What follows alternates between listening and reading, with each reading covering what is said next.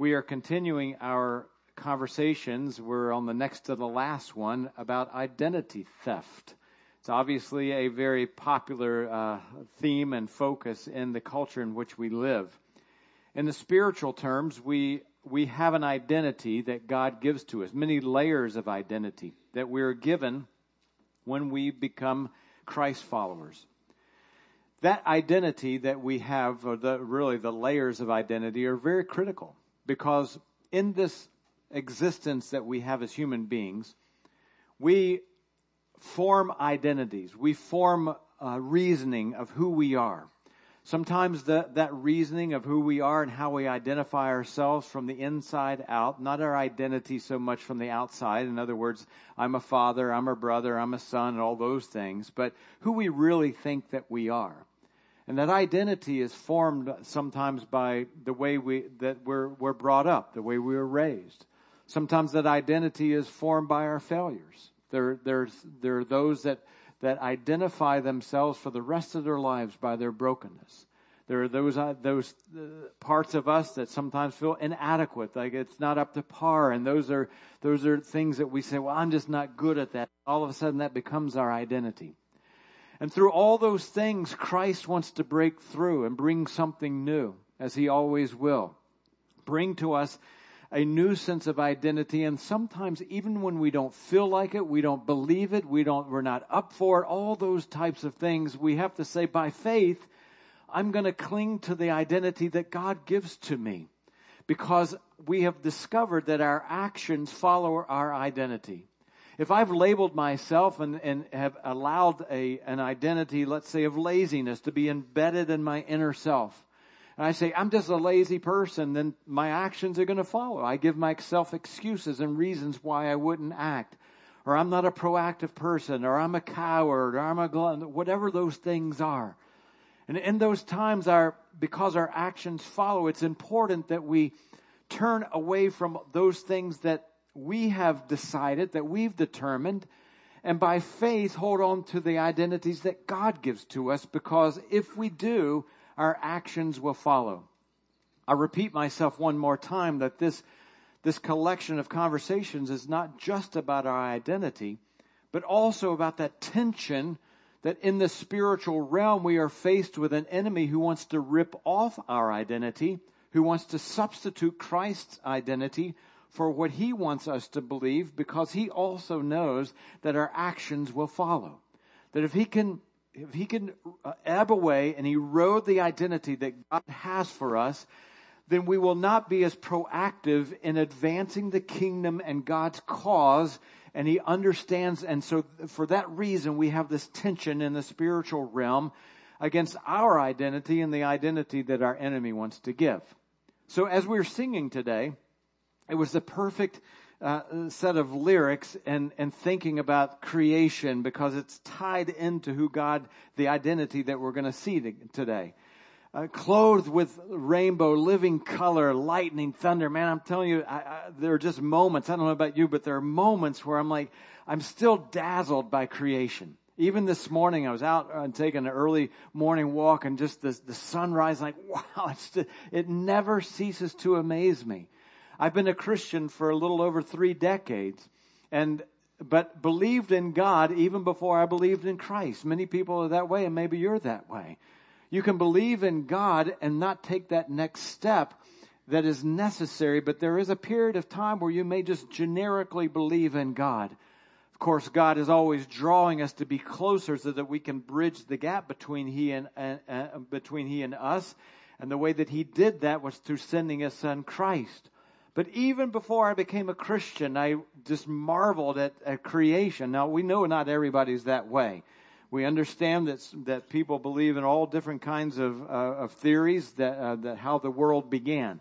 There, there are th- those who believe in the spore theory, those who believe in evolution, and and and whatnot. It's becoming more and more popular. In fact, I heard about this guy who was a zookeeper, and uh, he was walking through the zoo, and he and he saw this monkey reading two books. Do you feel something coming here that's not, not really true? Uh, this monkey is reading two books. And uh, I'm figuring if this, this gig doesn't work out, I'm practicing for stand-up uh, comedy. So, uh, So uh, he comes along the monkey cage. The monkey's reading two books. One is the Bible, and the other one is Darwin's Origin of Species, the book that you know people get their uh, theory of evolution from. So he's reading the Bible. He's reading Darwin's book, and the zookeeper says to the monkey, "Well, what? How come you're reading these two books?" And he says, "Well, I'm trying to figure this thing out. I'm trying to figure out: Am I my brother's keeper, or am I my keeper's brother?" Now, some of you are going to have to think about that for a minute. Some of you are like, I still don't get it. Yeah, you'll get it up maybe on the way home, perhaps. I heard about a scientist. Now, science and, and, and theology go well together. Unfortunately, in some circles, they become, uh, you know, uh, uh, uh, enemies, but they shouldn't be because science beautifully works in with the scriptures. But I heard about this scientist, and he went to God and he said, uh, "Hey, God, I, you know, I, we figured out how to make a human being. And uh, so we don't need you anymore, God. And so God said, okay, well, th- th- this should be interesting. So, but here's the deal. I, will I'll go away if you're, you make the man like I made man. So you reach down and get some dirt and like I did and you make, you know, man out of dirt. And so the scientist says, no problem. We'll, we'll come up with something. So the scientist reached down, he got a clump of dirt and God said, not so fast. That's my dirt. You got to come up with your own. You see, as we know, God created the earth as it, we, as the Bible says, ex nihilo. That means out of nothing. See, we can clone things, we can invent things, but it's never ex nihilo. And I often think, and I've said it many times, but I often think that we only take for granted the creation that we live in just because we live in it. That God could have made this creation any way that He wanted to. Could have made it all gray. Could have made it all hot pink. Could have made it all one color. He could have made it without flavors. He could have made it without smells. He could have made it without roses and magnolia trees and hibiscus and all those. He could have made it without um, barbecue and and uh, Krispy Kreme donuts or whatever those things are you're thinking. Tofu, yes. Some of you think, why didn't he do? Such a way that that that um, it could have been stale with no emotions, no crying, no laughter. He could have done all those things. So I was thinking about the way that he designed this whole system. You know, God, because he's perfect, could have said, you know what? I'm going to put the perfect number of trees. Let's say it's 180 billion trees. I'm going to put the perfect number of trees on the planet. And we won't need another tree. We'll need a, I'll put the perfect number of fish and but let's just stick with trees. And therefore, I'm not going to, there would be no need to make a, another tree. Well, of course it wouldn't have worked out because we live on natural resources and there would have been a ma- major thing. That's why God's smarter than we are. But the way that God made this whole system of creation is that one thing makes more of itself. It produces more of itself. This is the way God set it up. In fact, Genesis chapter 1 and verse 11 on the opening page of the Bible, let God, then God said, let the land, there it is, produce vegetation. Seed bearing plants. See, he could have said, let's just let the land produce plants. But that would have been it. But it had to produce seed bearing plants so that it would produce other kinds of plants. And the trees on the land that bear fruit with seed in it. See how detailed God is. He could have said, man, I just created these beautiful fruit trees. Ah, darn it. If they die out, I don't know what to do. I, but he created the trees that bore fruit that had seed so that they could produce according to their various kinds. So the entire system, whether we're talking about trees or fish or hippopotamuses or hippopotami or whatever they're called, all of them are in this overarching system of being producers. Now we come to men and women. God created Adam and Eve so that they could produce physically. So they would make babies who would grow up to be parents who would make babies and so on and forth and so on.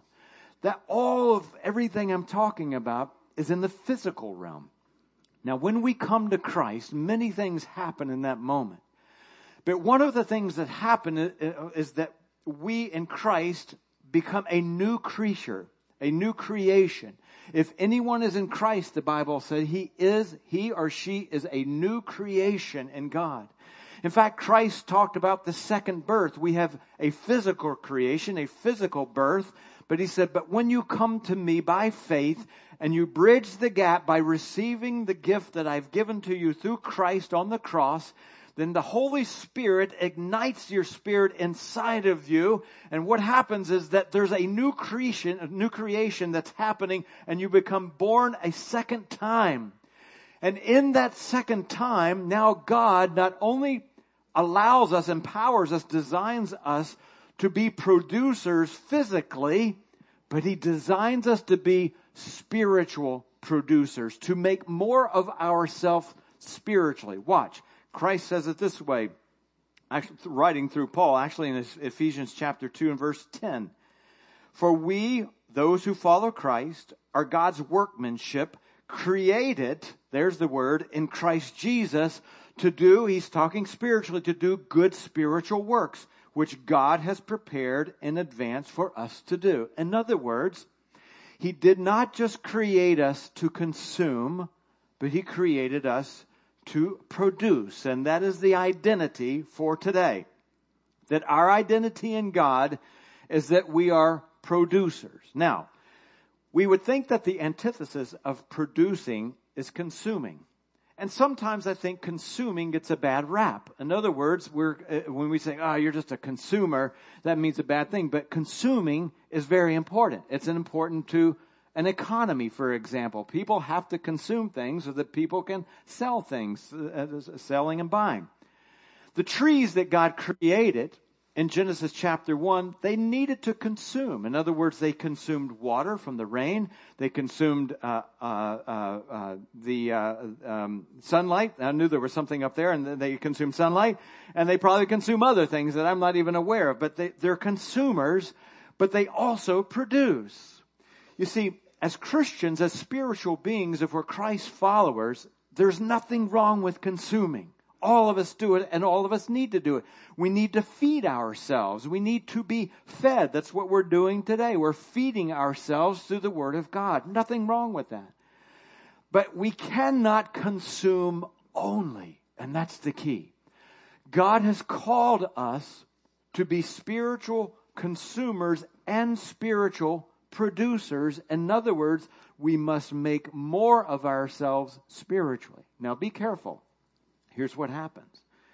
For many years as a, as a, as a, a, a believer in Christ, man, I'm learning how to, to become a Christian, how to walk with God, all those things. When I came to Christ, there was a man from India who spent every week with me, Thursday nights at seven o'clock, man, every week and I would go to him. His name was Titus. Titus, I don't know how to pray, man. I, I, have never prayed really to God. I, I'm not sure. How can you help me with that?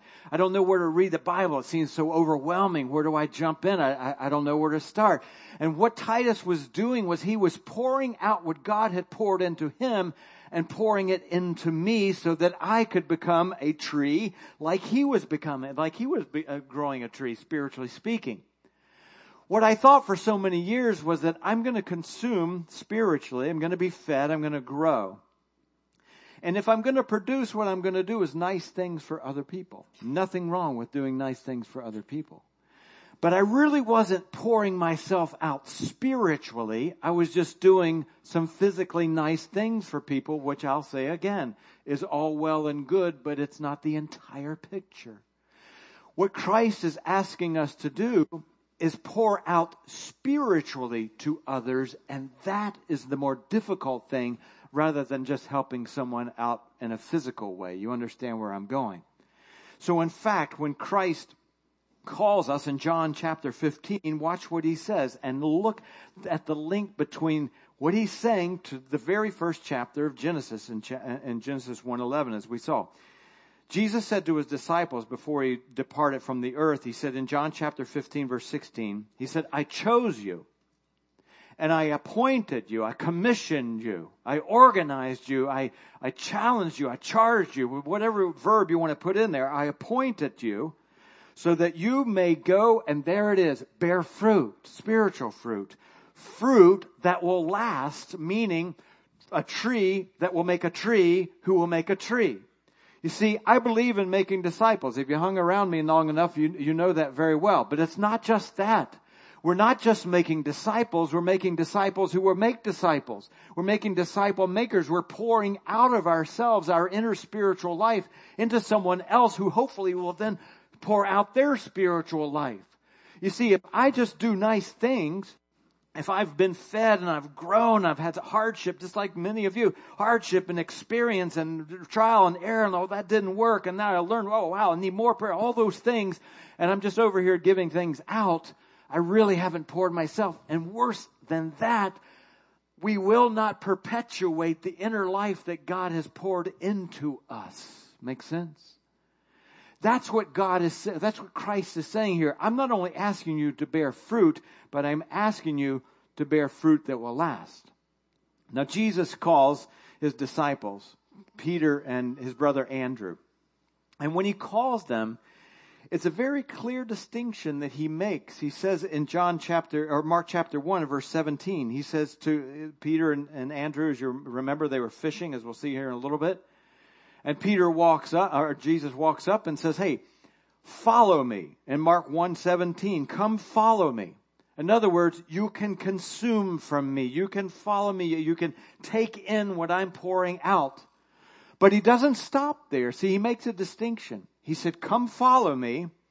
Cause he could have just stopped there, by the way. He said, just follow me. I want to be, I want to be the mentor and you, you'll always be the follower. I'll be the disciple maker. You be the disciple. Not a problem. We can just keep that relationship going forever and ever and ever. That's, that's great. But he doesn't stop. He says, come follow me and I will empower you. I will make you fishers of men. I want you to take note that he doesn't say this. Come follow me and you better become fishers of men. You better become producers. He doesn't say that. Come follow me and I will make you. It's a key for today. I will make you. I will empower you. I will give you the tools. I'll give you what's necessary in order to be spiritual producers. It is a, it is a, a critical part of understanding who we are as producers for Christ. It's in this moment that, that not only did God lay out this, this design for us, this identity for us, but he also, in this, when he's saying, I will make you fishers of men, he has the same expectation in us as he did in the trees he made in Genesis chapter 1. He had an expectation that when he created the trees, he said, now I'm telling the trees, I'm commanding the trees, I've made you in such a way that I expect you to make another tree. Otherwise, by the time we get to 2015, there'll be no paper. There'll be no paper cups. There'll be no paper products. We need to make this thing in such a way that it keeps going. There is an expectation. You might remember that Jesus, when he was walking down the road one time, he saw a fig tree. Now, there are different angles of this this experience in the different gospels. We we today we're going to look at Matthew chapter 21 and verse 18.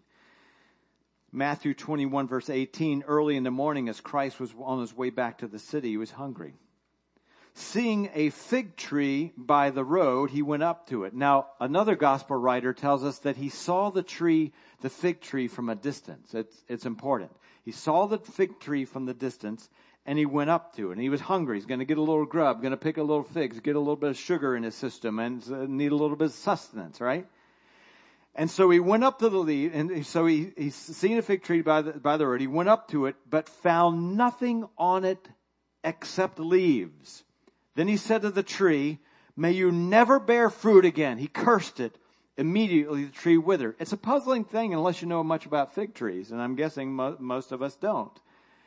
Fig trees are very interesting. You see, like an apple tree, an apple tree, when you plant an apple tree and, and it grows, the first few years or whatever, it doesn't bear fruit, right? But when it comes time to bearing fruit, you'll see the tree and, and you'll see, you know, the leaves on the tree and then the buds will come in and the little apples and then they begin to bloom. See, fig trees are not that way. Fig trees are unusual because the figs come before the leaves. And so when you see a leaf, when you see a fig tree that has the leaves on it, you make an assumption that the figs are already there because the leaves indicate that the figs are in. So when he saw the fig tree from a distance, he had an expectation that it would have fruit on it. In other words, let me put it in our, right up in our backyard. When he saw the fig tree, he saw, which pictured by the way the nation of Israel, but it pictures us as well. There was an expl- there was an expectation like, oh, this fig tree is like, just got all these beautiful leaves. Certainly because of its maturity, it's gonna bear fruit. And so that's what ticked him off so much because all of a sudden he just, he pictured the nation of Israel like, man, by this time, I've spent thousands of years with these people, and by this time, man, they should be like manufacturers of, and producers. And I'm finding nothing. And in that moment, like, ah, you can feel that, ah, of Christ in that moment of frustration. You see, there's some times when you look up here and I'm the guy up here flapping and screaming with a Bible in my hand, think, man, now there's a lot of leaves on that guy. There's such a maturity level. And then, and then Christ would say, well, we're not so fast. Sometimes I'm looking for some figs with Stevo and I'm not finding them. Just because from a distance people look like they got a, le- lot of leaves and they've been in the church culture and all that for a long time, not so fast. Because it's very true that we can be in the church culture for a long time, consuming, consuming, consuming, growing leaves and not produce and not be producers. And Christ has that expectation the more we grow that I'm asking you to pour it out in somebody else's life. Why the writer of Hebrews in chapter 5 and verse 12 says this time to, to mature believers, Hey man, by this time you ought to be teachers and you need someone to teach you elementary truths all over again. Do you remember the parable of the talents? When Christ at the end of time, people are going to come up. Who are the people that, that God cheered? He said, oh man, you've produced, you've multiplied. So it's important that when we look at this, we not only see that this is the way God has designed us, but it's what Christ expects in my life. So let me hold up for a second.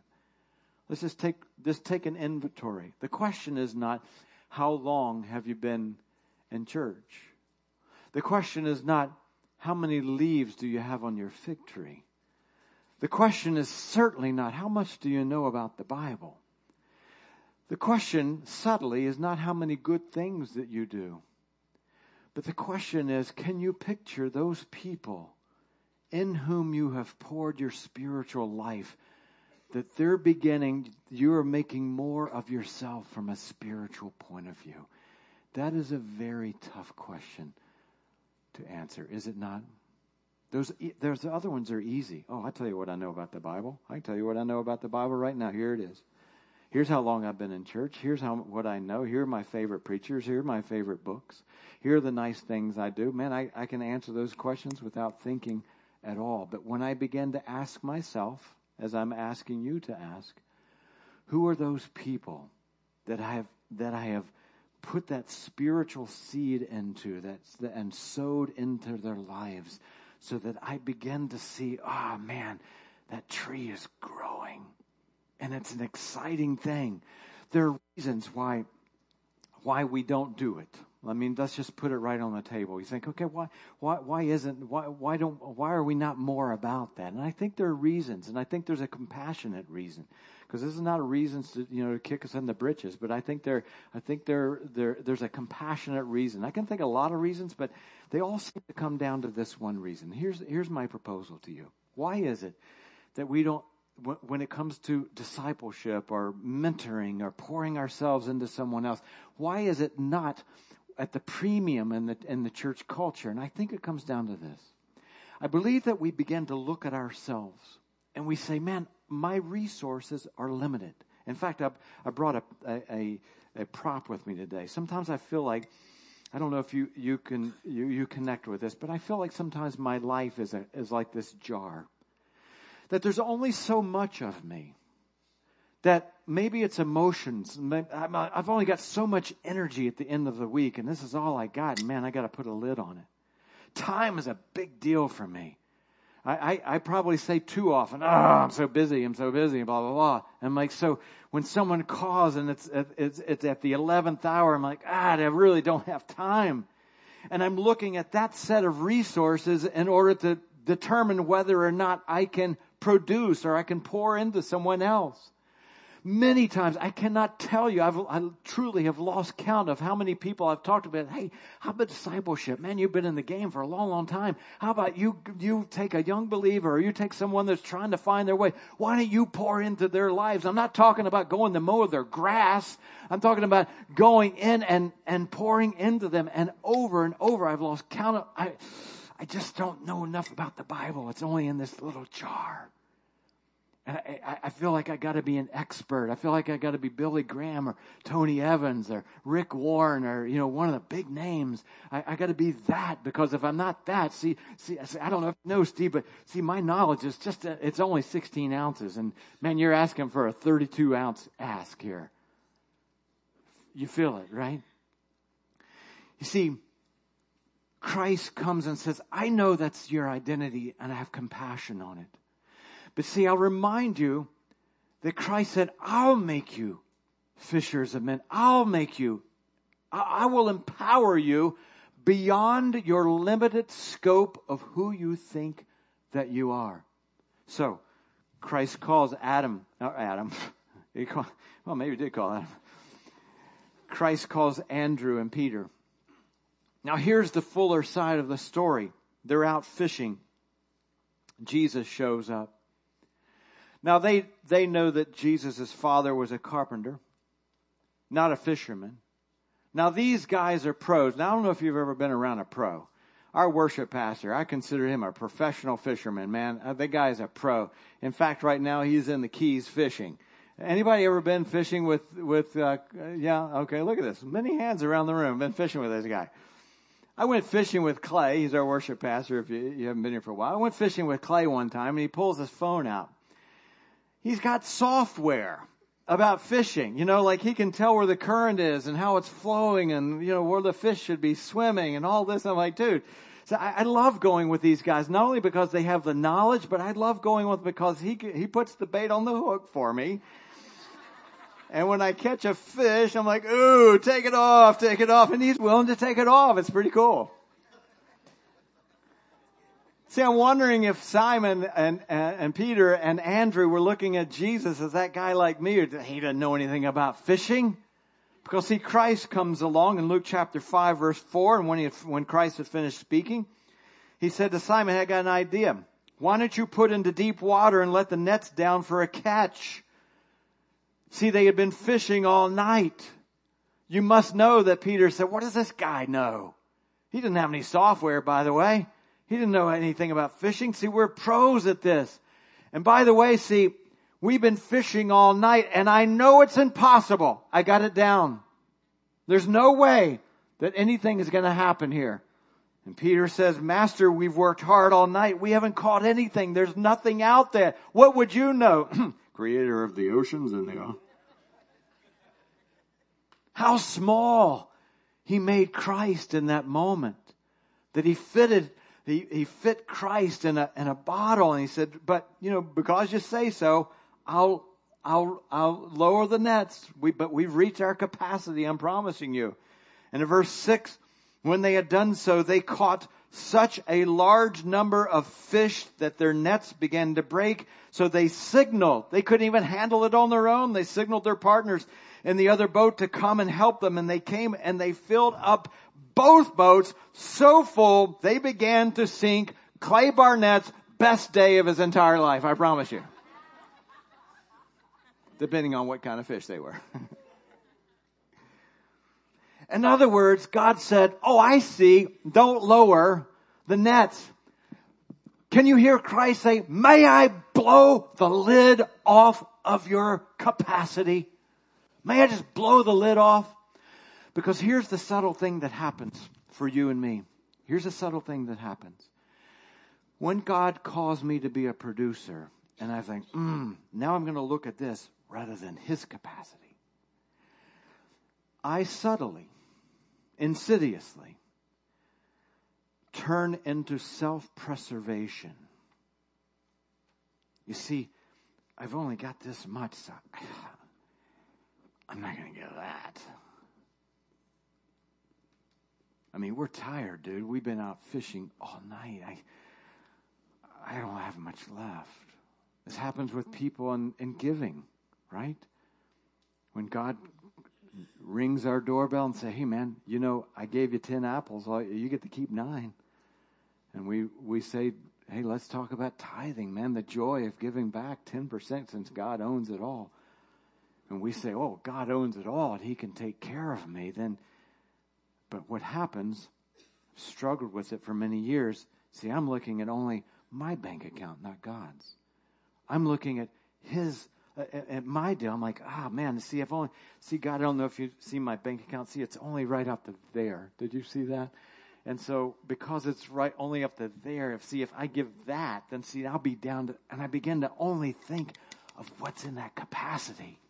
And you remember in Malachi chapter 3 in the Old Testament where, where tithing is being talked about, the message from God, bring the whole tithe don't cheapen out. I want to bring the whole tithe into the storehouse so there may be food in my house. Test me, God is saying. Test me. I want to show you that I own it all. I want to show you that I can take care of you. Test me in this, said the Lord Almighty, and see if I'll not throw open the floodgates and bust the lid of heaven and pour out so much blessing that there will not be enough room to store it, just like those, those boats in Peter. Do you remember that when the 5,000 were fed, and in fact, in actuality, there were probably is 5,000 men, probably 5,000 women, and probably 5,000 or more children. So it was really 15,000. The way they counted was men. When he fed the 15,000, he just did not give them box lunches that took care of exactly 15,000 people. Not, uh, uh, not unlike he didn't just create so many trees at the beginning. He said, I'll feed the 15,000 and we'll have leftovers at this picnic. You see, we have a leftover God who blows the capacity off the lid of our self-preservation. And unless we're able to say, okay, God, I got the message. I want to be a producer. And I may be this and this and this, and I'm not this and this and this, but I'm not going to look at this, God. I'm going to look at you. And I'm going to tap into your resources. And I want to be fishers of men. I want to be a producer. I want to be a disciple maker. I want to pour into other people. I want to be that God. And some people are disciples right now. Some people are not even disciples. They're just beginning to grow. That's great. And you're on that road. Not everybody is a mentor. Not everybody is a disciple maker. But you're growing towards that and God wants you to grow toward that, but you'll never make it if you look at the jar of your self-preservation. If you're counting hours like I have, I have been guilty of counting hours if you're counting your pennies, if you're counting your schedules, if you're counting your, your, your emotions, at the end of the day, man, I just don't have anything left. I said in the early service, I'll say again, I'm often inspired by my wife, that who has all gone through the week, had a heavy week, and that person will call. She always takes the call. She always says, "Let me, let me, man, I got another ounce. Let's meet for coffee. Let's have this. Let's have." And, and I'm inspired by that because I watch someone whose lid is not just rusted down on the top like mine is at times. Like, nope, I'm, I'm done. And when I'm done, I'm done. There was a man in the Old Testament, you know his name, if you know the Bible, his name was Elijah. Elijah was a man who had experienced the unlimited capacity of God. I'm going to bring him up today because even the best of the best have moments. Even the best of the best have moments. Otherwise, what will happen if we don't look at the reality of the, of the fractures of even the best of the best? What will happen if it's, if you're like me, you're like, ah, oh, man, I'm a loser, dude. I want to be a producer and I'm not, and I have this, that, and the other, and I do count my schedule and everything. And I want to be that. And I want you to look at this man who just saw this, this immeasurable capacity of God at work. When, when Elijah came, let me give you a little history lesson. He come, he appears in the Bible in a, in a book called First Kings. It's a history, a, chrono, a chronological history of, of the history of Israel and the kings and that, that reigned in both the northern part and the southern part. So in, in the 17th chapter of that book, we're introduced to Elijah. And when Elijah comes on the scene, there is famine and drought severely in the land.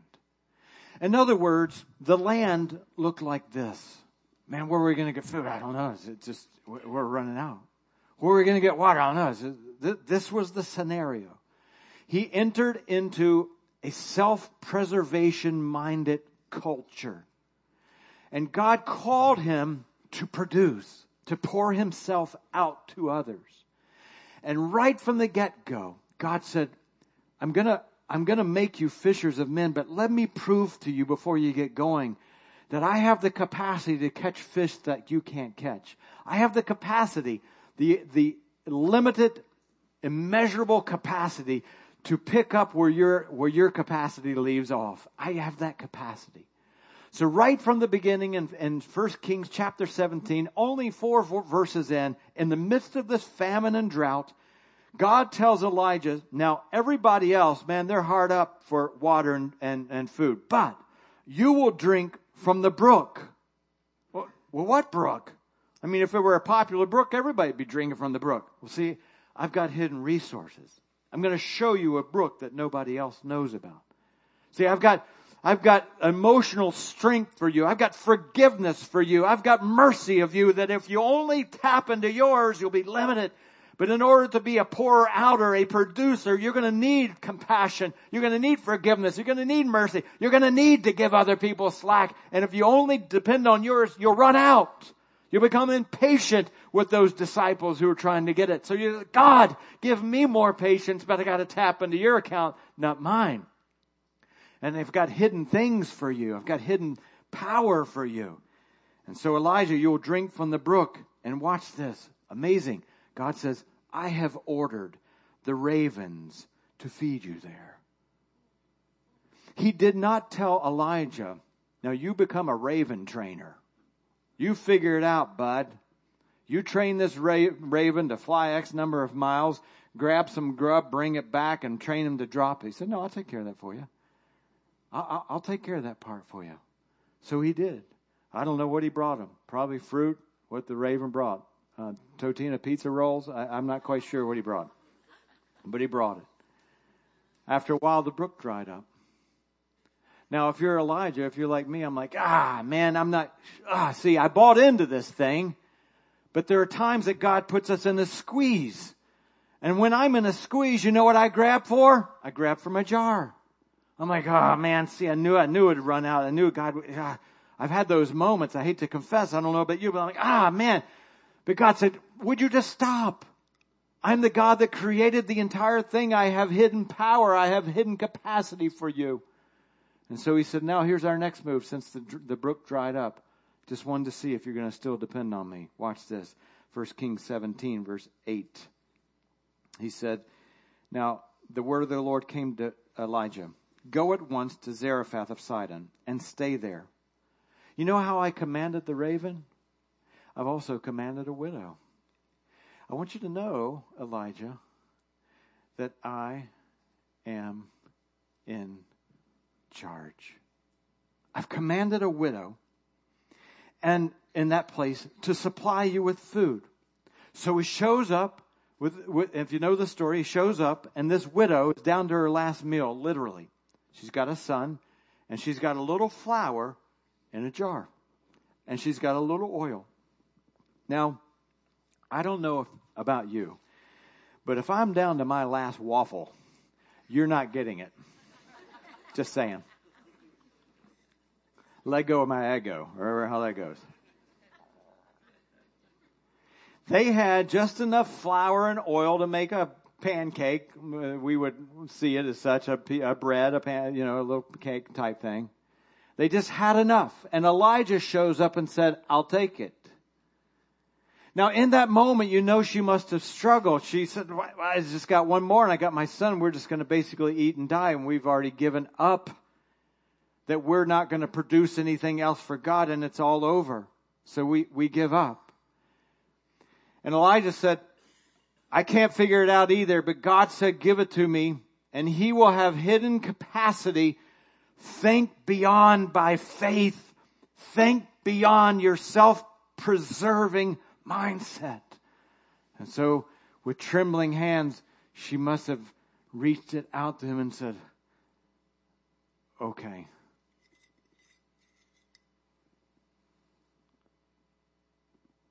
There it is. Well, that's the moment. That's the moment right there. That's the moment God is waiting for. When it looks so low, when it looks like only. You know what I would have done? I was like, oh, yeah, sure, let me, uh, you can have all of it. I would have kept a little. And so Elijah takes that jar with that flour and that oil and watch what happens. You, many of you know the story. He says, For this is what the Lord, the God of Israel, says. He's not saying this is what I say. This is what God says. The jar of flour will not be used up, and the jug of oil will not run dry until the day the Lord gives rain in the land, because see, it's his strength, it's not the jar's strength. And so what, what happens is that he, he, he puts that and he makes the cake. And so she went away and she did as Elijah told her. So there was food every day for Elijah and for the woman and for her family. For the jar of flour was not used up and the jug of oil did not run dry. Watch, in keeping with the word of the Lord spoken by Elijah. You see, we have a God of leftovers. We have a God of unlimited, unlimited capacity. We have a God of, of all these things and we know this. This is the part we say, amen, right? This is the part, yeah, absolutely. And we, then what happens, man, now Elijah's energized. He's like, well, dude, if you can do that with ravens and brooks and flour, oh my, then you can do it with bigger things like priest of Baal. And the next chapter, 1 Kings 8, is a powerhouse chapter in the Old Testament. Many of you know it when he is he Elijah comes and he faces off with these these priests of this false god named Baal, and they're like they've set up this big altar, the sacrifice, and they think that the uh, the god Baal, which doesn't even exist, which is you know crazy, and they're calling down and they're asking him to send fire, and they're dancing all day long. And Elijah said, "Let me take it from here. You guys finished? You all done?" So you've been doing this, this gig all day. Let me come along and I'm not going to put gas on the thing or kerosene on the thing. I'm going to just, I'm going to watch, I want you to see the capacity of God. It's unlimited. I'm going to put water on the thing and I just got a Bic lighter, but that's not going to work. Watch God's Bic. Uh, that could be a t-shirt and just puzzle people, just mysteriously blow their mind. And, and you know the story, God just whammo with unlimited fire. Can you imagine standing there? And then right after that, same chapter, God, or, God sends Elijah to the king, this, this king who's been an enemy of Elijah. He says, now you go and you tell him that there's a drought, but now it's going to rain cats and dogs. Can you imagine Elijah in that moment? Can you imagine that he's going to face off with a king and he's going to say, now I'm a weatherman. That's fantastic. And you see the weather map? There's not a cloud on the weather map. But I got to tell you, it's going to rain like cats and dogs. He must have felt like a fool. But he understood the capacity of God, and man, it rained. It was past poncho level rain. It was pouring. Now, watch this. After all those things, because if I said show of hands, how many, how many people believe? Let's just do it. Let's just do it. Show of hands. How many people believe the unlimited capacity of God? Raise your hand. Okay. Everybody see that? Okay, we're all in. If we truly believe in the unlimited capacity of God, then we would never worry about our capacity. And it could never be a, an excuse that I don't have time. I'm not talking about overloading ourselves. I don't have time. I don't have the emotional strength. I don't have that. Because we'd say, God, I'm going to, since I believe it. Now here's a guy. If Elijah were sitting right in this room today, he would he would have been the guy like you know the first grader wants to answer the question: How many believe in the unlimited capacity of God? I've seen ravens. I've seen flowers. It, it, just goes over and over and over and over. I've seen it all. And then in the very next chapter, the evil queen Jezebel puts a hit on Elijah's life. And all of a sudden, his life becomes contained in his little jar. After all as he always seen, the best of the best. Watch. 1 Kings chapter 19 verse 3, Elijah was afraid because she had put a hit on his life and ran for his life. And when he came to Beersheba in Judah, he left his servant there while he himself alone went on a journey, a day's journey into the desert. It's often when the enemy says, now's my chance. I got him all alone. And I can reduce the capacity, the unlimited capacity of God right down to a jar. You been there? Where even though we'd all raise our hands, even the best of the best has those days, those chapters like, I don't know if God can handle this one. And I'm going to take that lid and I'm going to tighten that lid. I'm going to grind it down and say, man, and watch what he says. He came to a broom tree and he sat down under it. And he prayed that he might die. And he said, I've had enough. I'm out. I'm out. I'm imagining if Elijah were our guest today and he were sitting right in this chair. I say, Elijah, I, I got to ask you a question, man. What was up with that raven thing? I mean, wouldn't you ask that? Come on, let's be honest. I mean, did it, was it really that? I mean, come on, you must have had some kind of training lessons for the raven. No, I'm telling you, the raven showed up, man. Had pizza rolls right in his beak whatever it was. He showed up. I mean, the the water. I mean, everybody else was thirsting to death. You, how did that happen? I don't know. God said, "Hey, here's the GPS. You follow that, and you, get to this hidden brook." And, and okay, how about that thing with the with the flour in the jar? I mean, honestly, I've seen magicians do that kind of thing. You know, there's got to be some trick or some curtain. No, no, I'm I'm I'm not I'm not kidding you. Elijah may have said, you know, now the first night, you know, when, when I went to pour out all the flour, I, I tell you, I was tempted to only pour a little bit out and keep. I'll never forget that moment, Steve, if he were standing here talking to us. I'll never forget that moment. Just, okay. I'm going to trust him. Okay. That's it. I'm going to put it on. And sure enough, I laid it out that, that, that night. We had, we had a, we went to the Waffle House that night. We made waffles. And I laid it open. I thought, well, maybe a bug will fly in there. At least we could eat that, you know, like Bear Grylls or something. But sure enough, I came back the next morning and there it was. I mean, it wasn't to the top, but it was, it was enough for that day. And then that happened the next day and the next day and the next day. Man, I'm telling you, it's amazing. I mean, we were like, we, we felt like we started like a Waffle House franchise. It just kept coming at us. And then, man, I tell you what, I faced off with those, those priests. I'm like, well, how, how was that? If, yeah, man, I poured water on it because God was just impressing on me. Just take it to the limit. Prove my capacity. Poured water. And then I stood back because by this time now I'm, I'm believing the capacity of God and whammo. Oh, Steve, you should have seen it. Oh my goodness. It was amazing. And then, man, I went to, I went to the king and I said, it's going to rain. There's not a, there's not even a cloud in the sky. It's going to rain.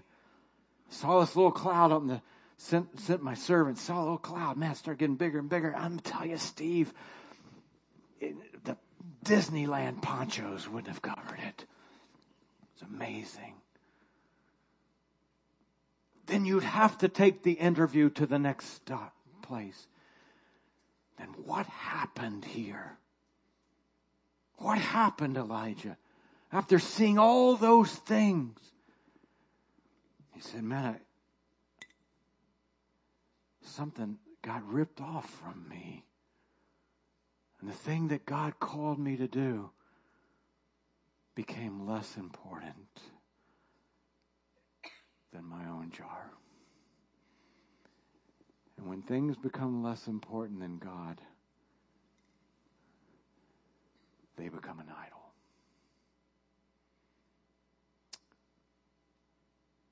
I wonder if your schedule, like mine, sometimes becomes an idol. I wonder if your finances become an idol. Whatever is in that jar that keeps you from producing for God that's the hard and fast news to you. It's an idol. that keeps us from producing for God. What would have happened, may I ask you, what would have happened if Jesus, when he asked Peter, I want you to lower that net, son, what would have happened if Peter said, Nope. Been working all night. Nope, not doing it. Not doing it. Think of what adventure he would have missed. Just think about that.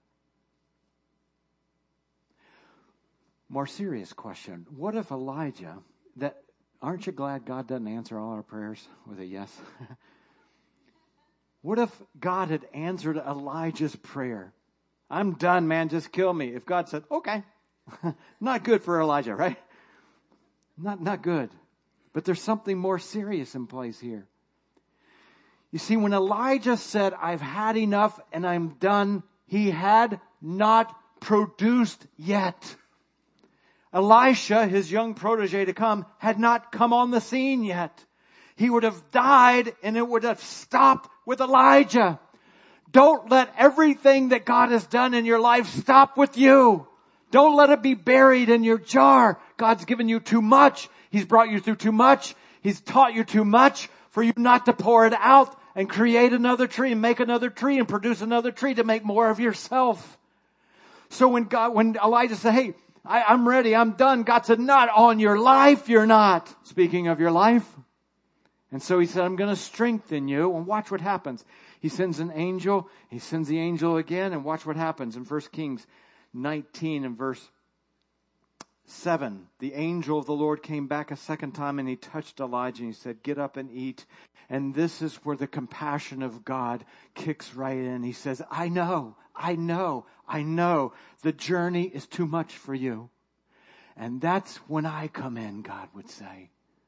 I know it's too much for you. I know you feel inadequate. I know you don't feel like you got enough of this or the other. I know your time is tight. I know your finances. I know all that. I know the journey is too much for you. But the grace of God kicks in and said, I will make you fishers of men. I will empower you to do that. I'll give you the words. I'll give you the hidden brooks. I'll give you the ravens.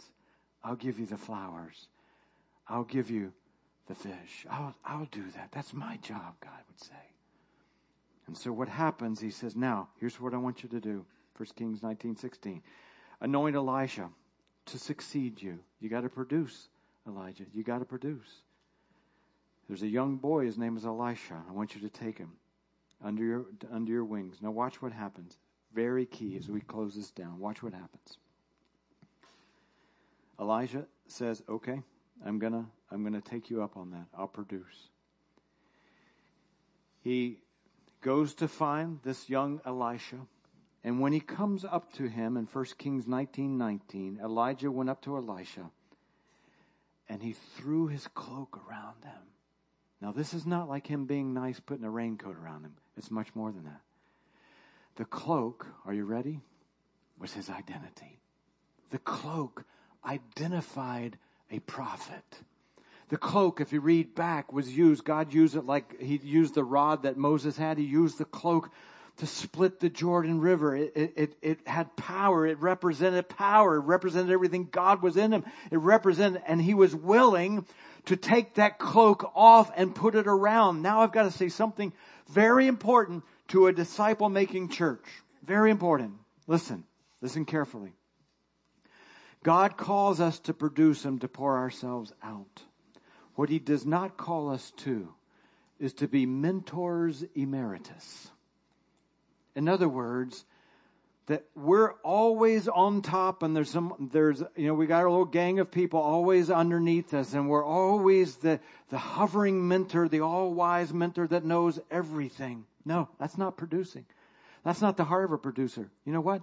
Jesus said here's my heart as a producer you will do greater things than me That's the heart of a producer. See, Jesus could have just hung around, come back from the dead, hung around, could still be here on earth because I am the mentor of all people, right?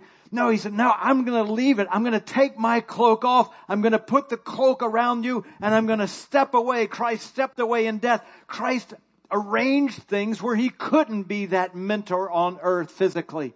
He arranged things where the disciples had to become a producer. And he said, man, see, I'm a tree. I'm going to make other trees and that tree is going to grow greater. See, the joy of a producer is when you look at someone that you've poured in and they've surpassed you. That's the heart of a producer. The heart of someone that just wants to do it for themselves is they always, you're always under them and it's not the heart of a producer. See, Elijah was willing that day to take the cloak off. And then you think, well, what happened after that? Okay. If you know the story, Elijah was caught up into heaven in a whirlwind. You think, really? Is that sci fi? No, it's God, the limited, unlimited capacity. He created the tornadoes. He can do whatever he wants. And so he took Elijah up to heaven in basically a tornado, a, a, a whirlwind. And he left them there. And watch what happens. 2 Kings chapter 2, verse 13, as we close here. In 2 Kings chapter 2 and verse 13, Elijah is now gone. But he went at God's timing, not his. Had he gone on his time, Elijah's time, Elisha would not be in the pages of Scripture. But he produced.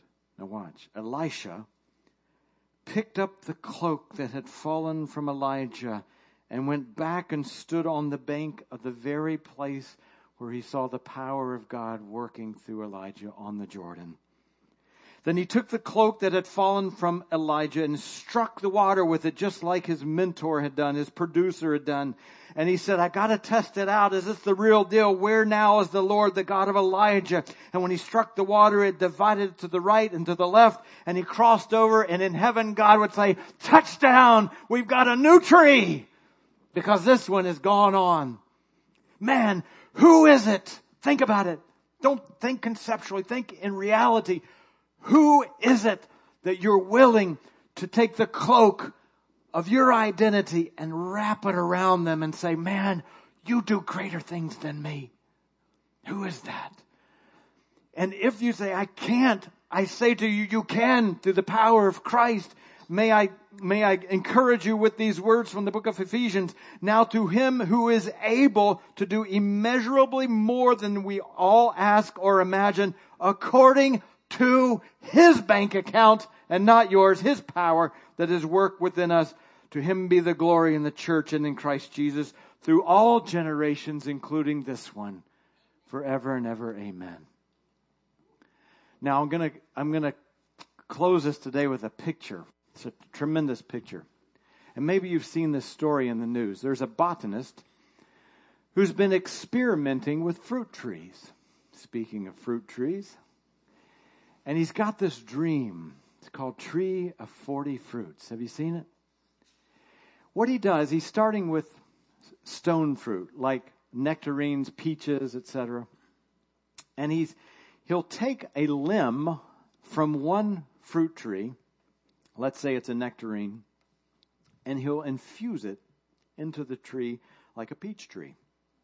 So far, he's up to 16 fruits, so that one tree has many fruits. Isn't that crazy? I brought a picture uh, of it here. Those are two different fruits growing on the same tree. He's got a dream and so he had an artist say, see, because fruit tree, you know, they have beautiful blooms and they bloom at different colors and, and, and all that, different times of the year. And he had an artist draw the dream. This is the dream. this is a life. This is the product of a producer. Right. Can you imagine standing before Christ? At the end of time.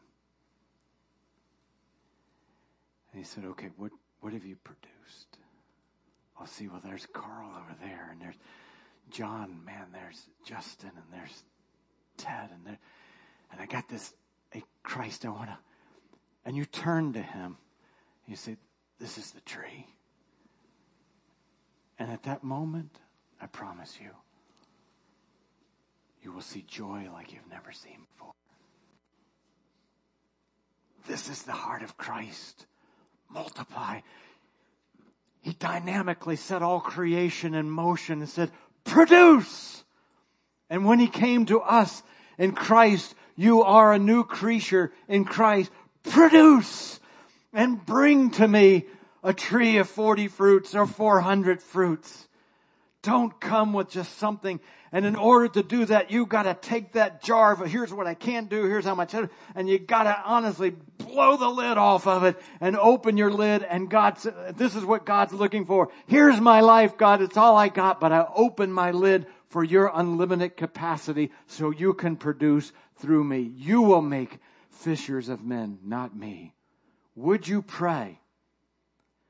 God, I don't, I don't get all of, of this, but all I'm doing to you today, God, is praying.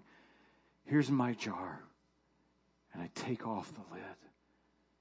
And you do what you will. Take off the lid. So we're going to pray a prayer for those who are willing to take the lid off of their capacity. Would you join me? Father, forgive us. Oh, forgive us, God. When we mistakenly compare our capacity to yours, God, we never say it out loud. But we would operate in such a way, God, that we're operating out of our jar and not yours. Father, forgive us for the for those moments and those intersections, those opportunities to which we've said no because they've been based only, God, on self preservation, a limited mindset. Today, God, turn our minds, turn our hearts, turn our choices, turn our desires to be uncovered for you, to be open, to take the lid off and say, God, I want to produce, I want to come to the end of my life and have a tree of 40 fruits or more. Because we know, God, that this is the thing that brings the most joy to your heart. And if it brings the most joy to your heart, God, that will transfer to ours, knowing that we're in sync with the very core, the very core of who you are, God. Father, thank you for creating this world as you have. Genius, brilliant. And the way that it produces a tree produces a tree that produces a tree. And Father, that same desire and expectation is now directed towards us. God, that we are new creatures in Christ. You have appointed us to bear fruit, fruit that will last. So, Father, today, here's our lid. You take it. It's doing us no good. You take it. Your capacity is immeasurable. I pray, God, that there will be someone in this room that will live like it. I pray in Christ's name. Amen.